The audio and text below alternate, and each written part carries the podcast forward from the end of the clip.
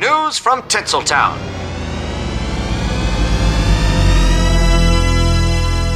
Start with new stuff in theaters. This is the weekend that Transformers Rise of the Beasts comes out. It's rated PG 13. This one, installment number seven in the Transformer series. It's another prequel. This one is set in 1994, seven years after the events of Bumblebee.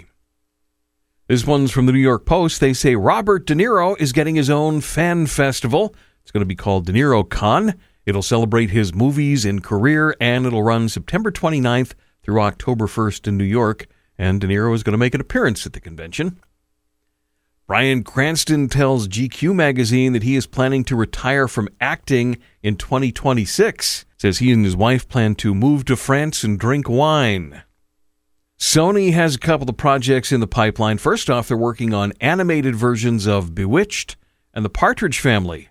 Also, Sony is putting together kid versions of Wheel of Fortune and Shark Tank. About 20 years ago, Kelis sang how her milkshake brought all the boys to the yard. Well, one of the boys it brought is 72 year old Bill Murray. Apparently, the two are now dating. And we'll wrap it up with some celebrity real estate news. Matthew Perry just bought a home in Hollywood Hills, California. It's mid century modern. It was built in 1957. It's got three bedrooms and a pool and a fire pit. Perry reportedly paid $5 million for the place. And that's what's happening in the world of show business. There you have it. News has never been softer.